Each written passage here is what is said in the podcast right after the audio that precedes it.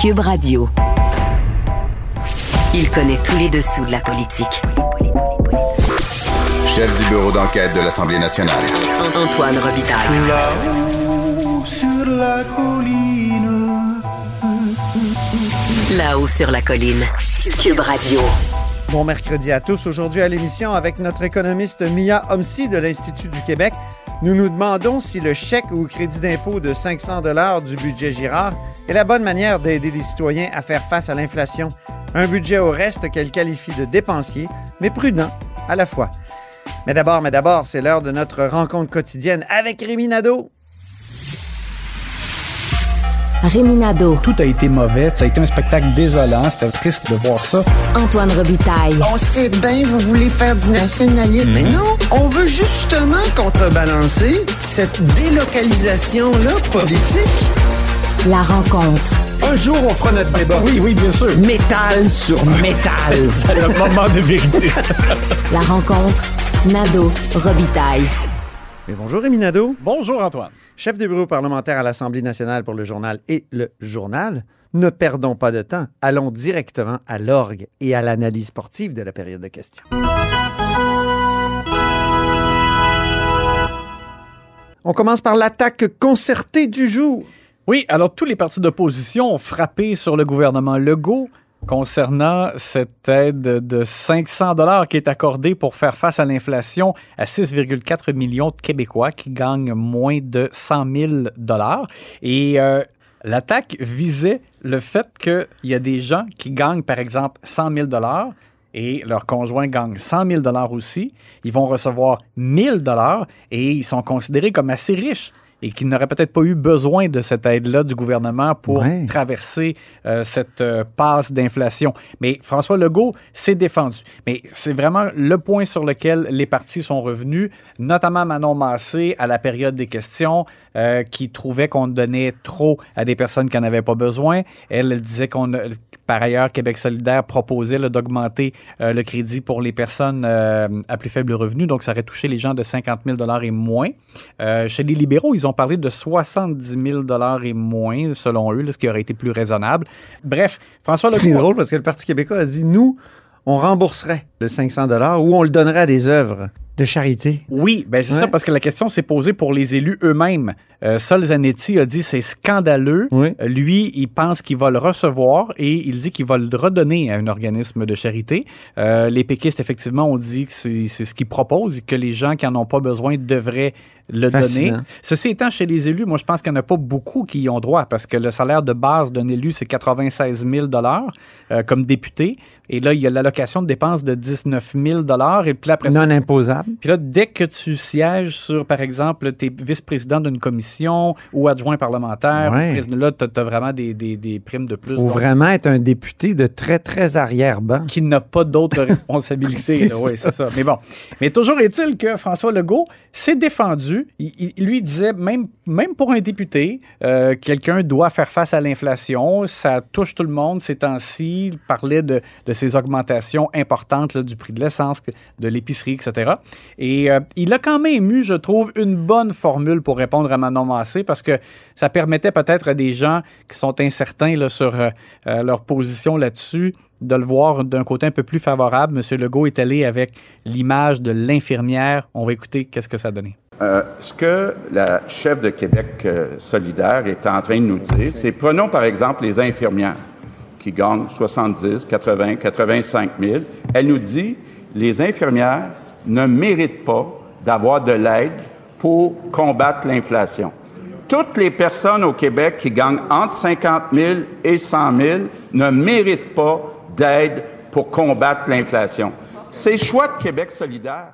Je trouve que M. Legault a quand même frappé dans le mille. Il a utilisé l'image dont il disposait là, pour euh, attendrir les cœurs, je pense, c'est-à-dire, bon, dire les infirmières, elles ne méritent pas. Bon, là. euh, euh, L'autre point aussi sur lequel le gouvernement a eu quand même raison de revenir, c'est qu'il il se fait reprocher de donner le même montant à tous, donc ceux qui ont un plus faible revenu, ceux qui ont un, un relevé plus, un revenu plus élevé.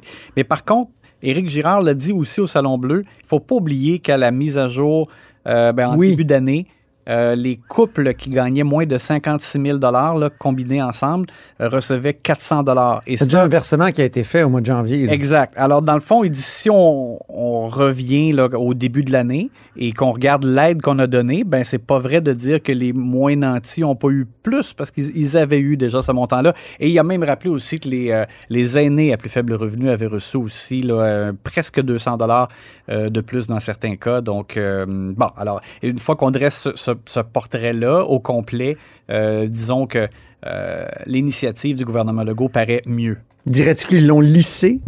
Ils l'ont lissé à la Jonathan Julien.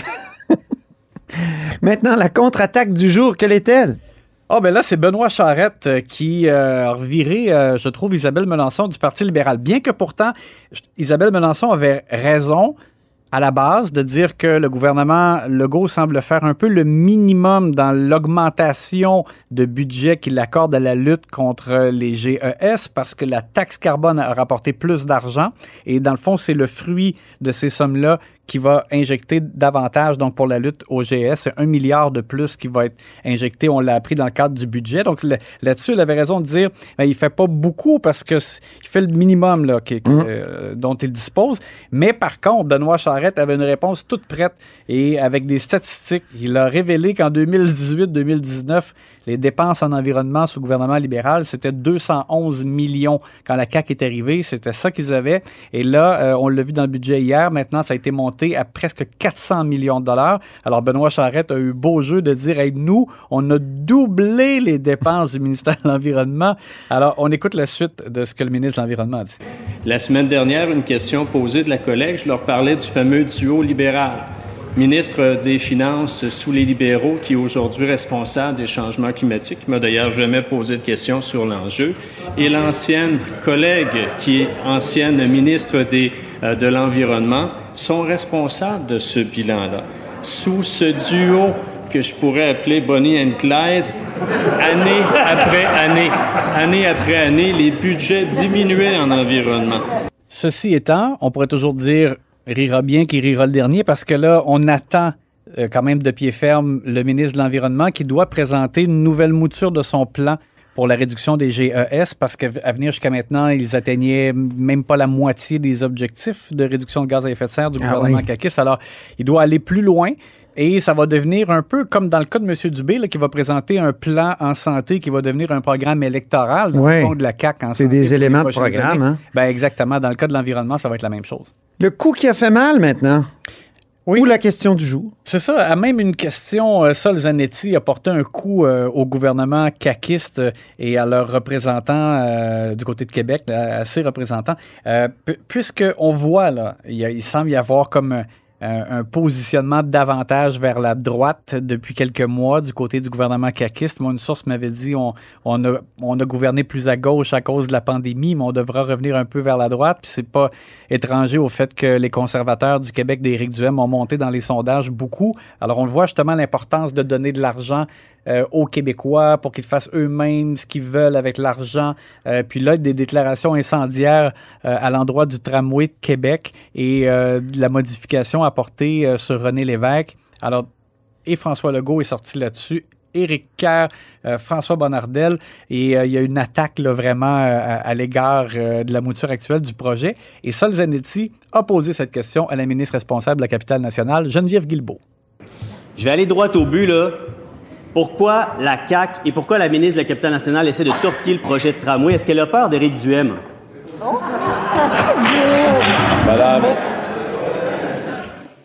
Et on entend un élu qui fait Oh! Oh! Oh! C'est ça. Je pense que ça venait du côté libéral. Euh, mais euh, Geneviève Guilbeault a répondu en disant ce projet-là, on le veut, mais avec une vision régionale. Euh, dans la réponse précédente, elle en était là à parler de Pont-Rouge, Neuville, là, était même jusqu'à Saint-Michel-de-Bellechasse. là. Je comprends que Il faut probablement. que le maire de Québec pense à Trois-Rivières C'est ça, je pense qu'on est allé un peu loin. et à Gaspé quand Mais- il fait son, son tramway. Exactement. Alors, c'est euh, ridicule. Excuse-moi.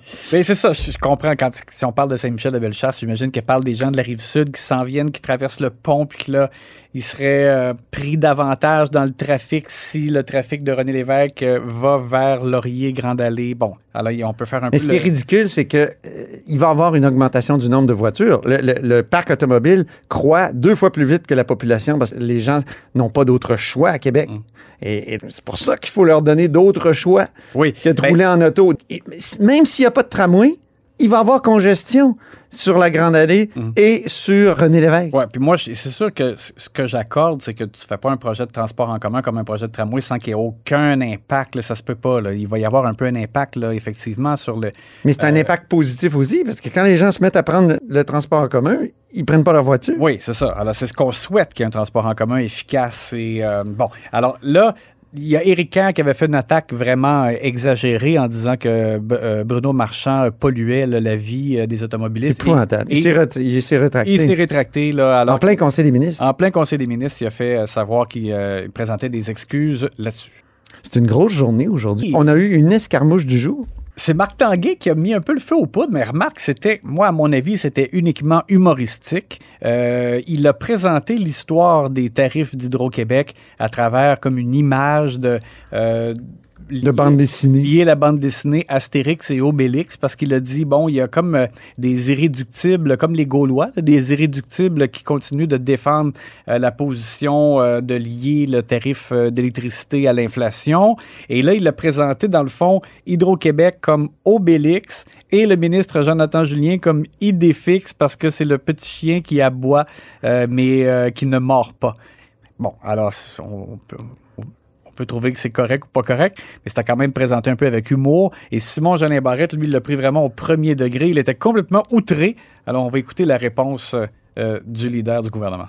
Hydro-Québec, c'est Obélix qui engage les profits et le ministre, lui, copain d'Hydro-Québec, représente Idéfix qui jappe mais qui mord pas. Le président, l'article 35, ce sont des propos blessants. Ce que le député de la, ce que le député de La Fontaine vient de faire, c'est de traiter un de ses collègues ici à l'Assemblée nationale de chien. On ne peut pas accepter ça, Monsieur le Président. On- C'est à peu près l'intervention d'un leader la plus ridicule que j'ai entendue depuis très longtemps. Ben, honnêtement, quand Simon Jolin Barrette s'est levé pour dire ce sont des propos blessants, mais là, la face là, euh, sévère, là, pourtant, en arrière de lui, ça riait. Là. C'est évident. Éric Kerr, Marguerite Blais. C'est sympathique, il défixe en plus. ça drôle, c'est ça. C'est un chien qui, qui est plein d'émotions. Bon, alors, Franchement. euh, non, c'est ridicule. C'est c'est effectivement, là, c'était euh, un peu à, à côté de la plaque euh, dans ce cas-ci pour M. Jolin Barrette. En plus, se faire comparer à Idéfix puis Obélix, c'est sympathique. Mhm. Ça, c'est une erreur de la part de Marc Tanguay. C'est les personnages sympathiques. Les, les antipathiques, c'est les Romains. oui, c'est ça, à la rigueur. C'était poche là, comme comparaison. Ouais, il aurait pu, dans l'humour, euh, je veux dire, lui répliquer. Au lieu de ça, il monte sur ses grands chevaux. Il n'y a pas d'humour. Il est aussi, comment dire, premier degré que les super woke que ce gouvernement-là dénonce. Ah, c'est ridicule. Et, et ce qui est drôle, c'est qu'il a même il, a- il a ressorti le fait qu'un élu dans cette chambre avait Ben, déjà ouais. traité euh, quelqu'un de chienne là, en faisant référence à Jean Charest qui avait traité Elsie Lefebvre de Ben, son micro oui. était fermé, mais on avait, on avait vu sur ses lèvres. Puis bon. Mais écoute, là, ça n'avait rien à voir. hein. Merci beaucoup, Rémi. À On se reparle demain.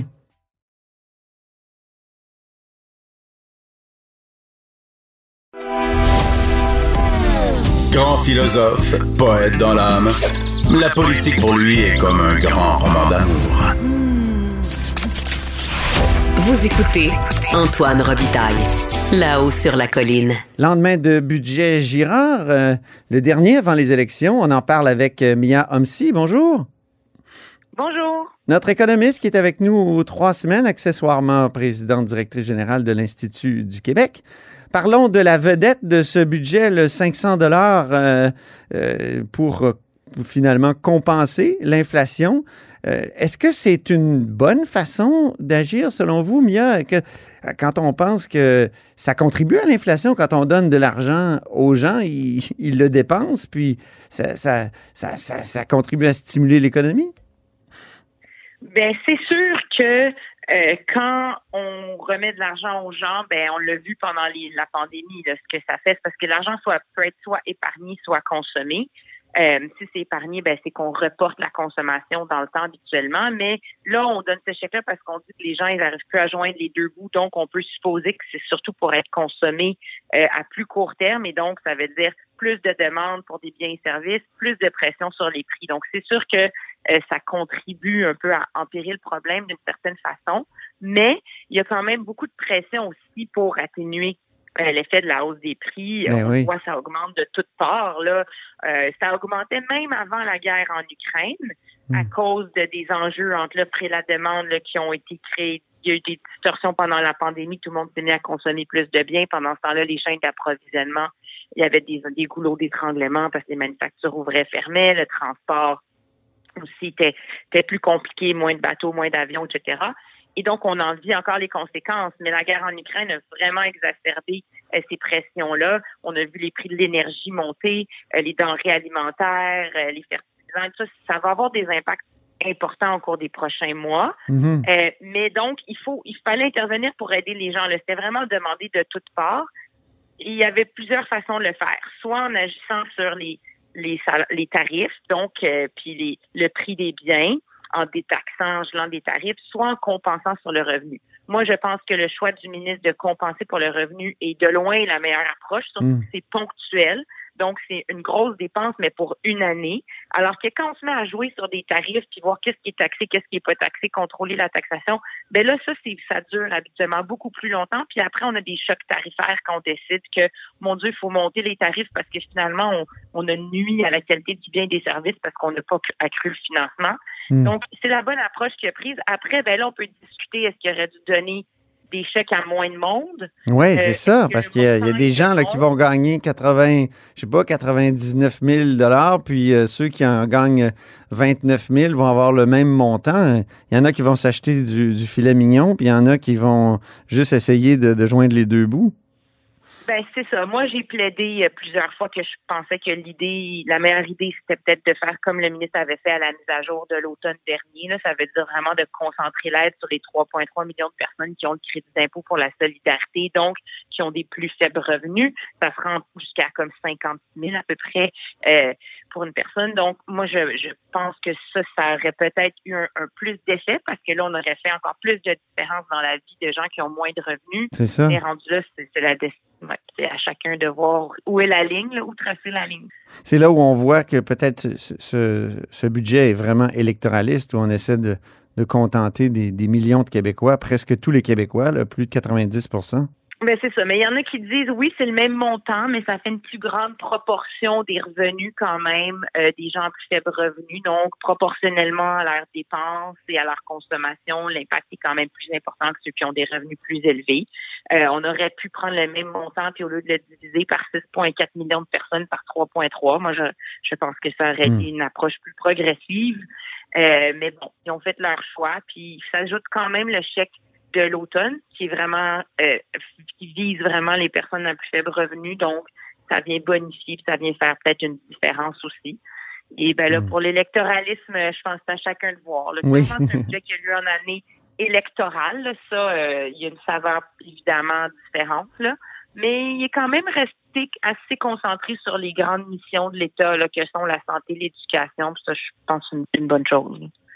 Mais euh, comment un gouvernement d'une province peut faire pour contrôler un peu l'inflation? Il n'y a pas de banque centrale. Il pourrait peut-être agir par l'électricité. Et, et là, on est pris avec un- une loi qui, la, la loi 34, qui, qui arrime les tarifs d'électricité à l'inflation. Et, et c'est, est- donc, est-ce qu'on pourrait agir par l'électricité? Est-ce que ça serait par les tarifs d'électricité? Au moins un peu.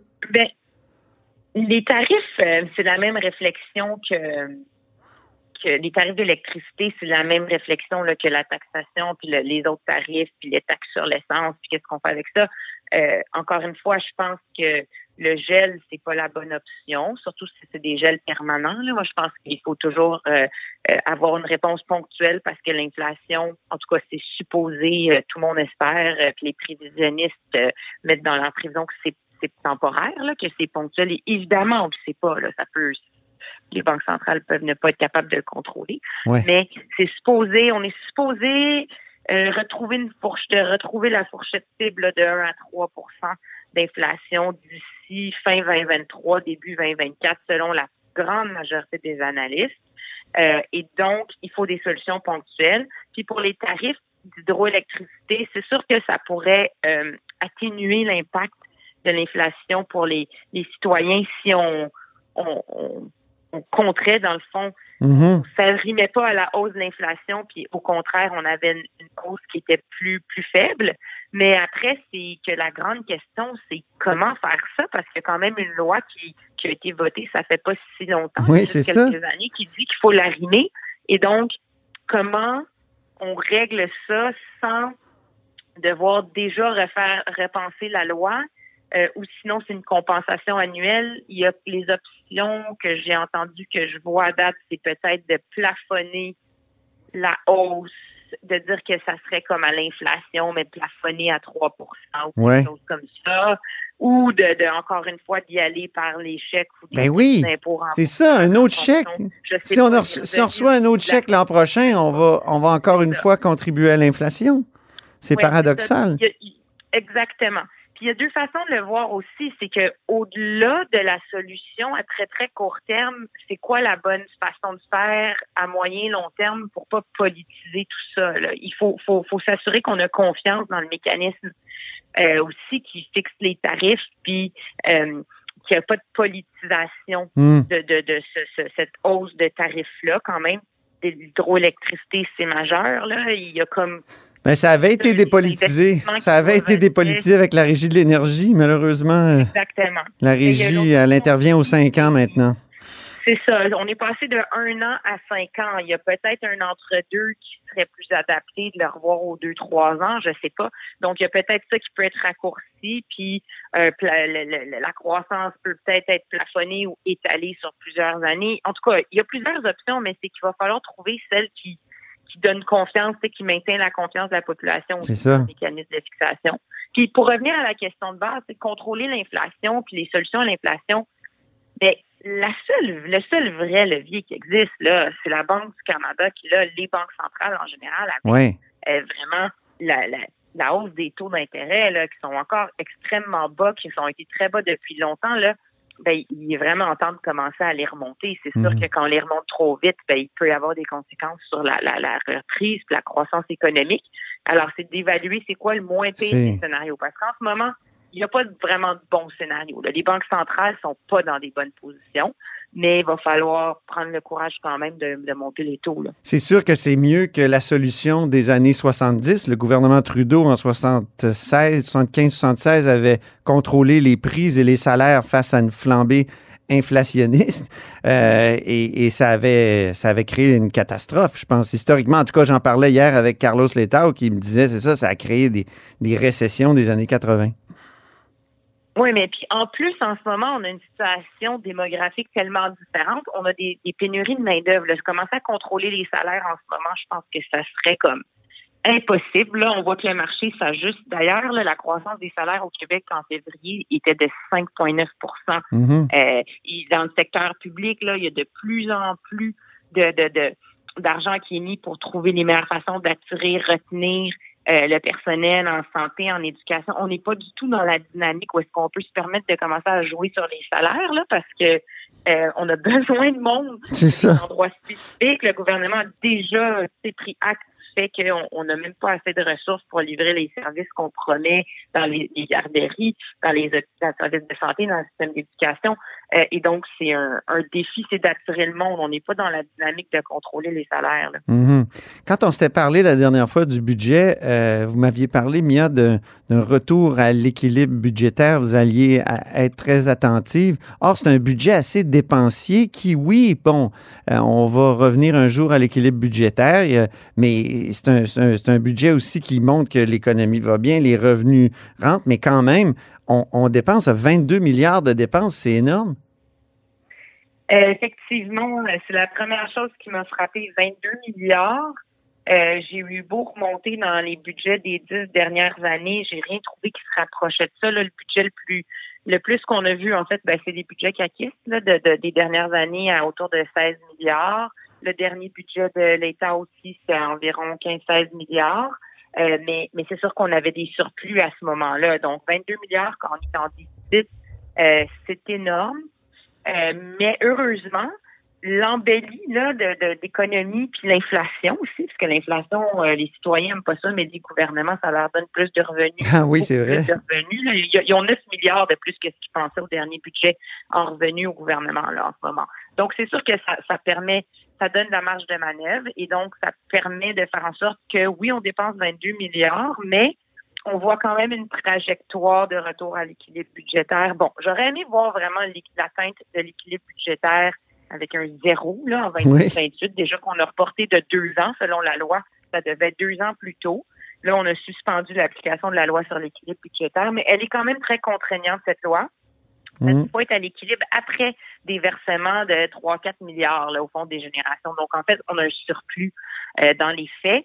Et en plus, le ministre qui a gardé des provisions, euh, c'est là où, où j'ai vraiment vu que ces marges de prudence-là font en sorte que ça peut se justifier de pas être à l'équilibre nécessairement. Là, il garde 2,5 milliards l'année prochaine et 1,5 milliard après par année jusqu'en 2026-27.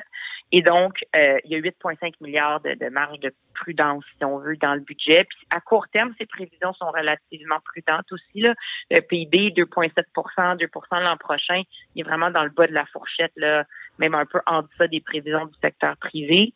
Donc, euh, donc c'est assez, c'est assez, euh, assez prudent. Mais comme j'aime dire, là, c'est vraiment, c'est prudent si tout va bien. Dans le C'est sens ça. que si ça dérape pas euh, avec le conflit en, en- la guerre en Ukraine, si dans le fond l'économie tient le coup, l'économie mondiale, je pense, euh, si, si ça tient le coup, puis on ne retombe pas en récession euh, en Europe, par exemple, ben ça devrait aller, mais en même temps, on entend de plus en plus euh, parler de la possibilité d'une récession en Europe. Le FMI, l'OCDE là, commence à être plus pessimiste sur la croissance économique, ils ont révisé à la baisse. Les Américains disent qu'il y a à peu près 30 de chance d'une récession. Le ministre lui-même a parlé de 20 à 25% de probabilité d'une récession au Québec. Donc, euh, c'est, c'est, c'est, c'est- les perspectives sont plutôt sombres là, sur côté croissance. Puis l'inflation, ben, on s'entend que là, de mois en mois, l'augmentation de l'inflation, elle est réelle. là. Ça augmente encore. Tout le monde s'attend à ce que ça Ouais. baisse quand on regarde les prévisions. Mais ça demeure très hypothétique. là. Mhm. On- il y a beaucoup, beaucoup de, de, de choses qui doivent être faites pour euh, ancrer l'inflation encore dans sa fourchette de 1 à 3% d'ici euh, 2023. Est-ce qu'il aurait dû réduire le fardeau fiscal en terminant pour, pour les entreprises et peut-être même pour les particuliers? Là, il dit, je vais attendre d'avoir l'équilibre budgétaire euh, avant de passer à cette solution, mais ça aurait peut-être été une manière de, de contrer l'inflation, de, de- faire en sorte que le fardeau fiscal soit moins grand. Ben, c'est sûr que pour les entreprises, euh, il n'y a pas vraiment de mesures pour les aider à gérer euh, la hausse des prix puis tous les enjeux qu'ils ont par rapport à leur chaîne d'approvisionnement. Euh, les entreprises, euh, pour les PME surtout, là, c'est des, des perturbations vraiment importantes au niveau des, des chaînes de valeur mondiales qui sont bousculées, réorganisées. Le, transport coûte beaucoup plus cher. euh, les livraisons arrivent en retard. La, gestion de l'inventaire est compliquée. Euh, le- les ressources euh, humaines aussi, là, le personnel coûte plus cher à cause de la main-d'œuvre. Eux aussi le ressentent, le- la hausse des tarifs Mm. euh, de l'essence et tout ça. Et donc, j'aurais pensé, moi, qu'il y aurait vraiment quelque chose pour aider les entreprises là-dessus. Mais le ministre joue vraiment de prudence, puis attend de voir que le déficit un peu structurel, ce qui reste de structurel se résorbe avant de prendre des mesures vraiment récurrentes de baisse de fardeau fiscal, soit des, citoyens, soit des entreprises. Donc ça, c'est un des aspects prudents, mais est-ce que on va payer pas parce que nos entreprises seront pas capables de s'adapter? Ben ça, on va le voir euh, pour les prochaines années. Oui. Oui, ben oui, on va observer ça, puis on en reparle très bientôt. Merci beaucoup, Miamsi. Merci beaucoup. À très bientôt. Alors, elle est euh, présidente directrice générale de l'Institut du Québec.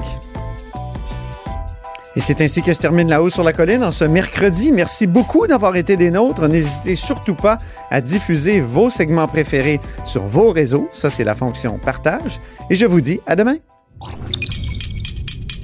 Cube Radio.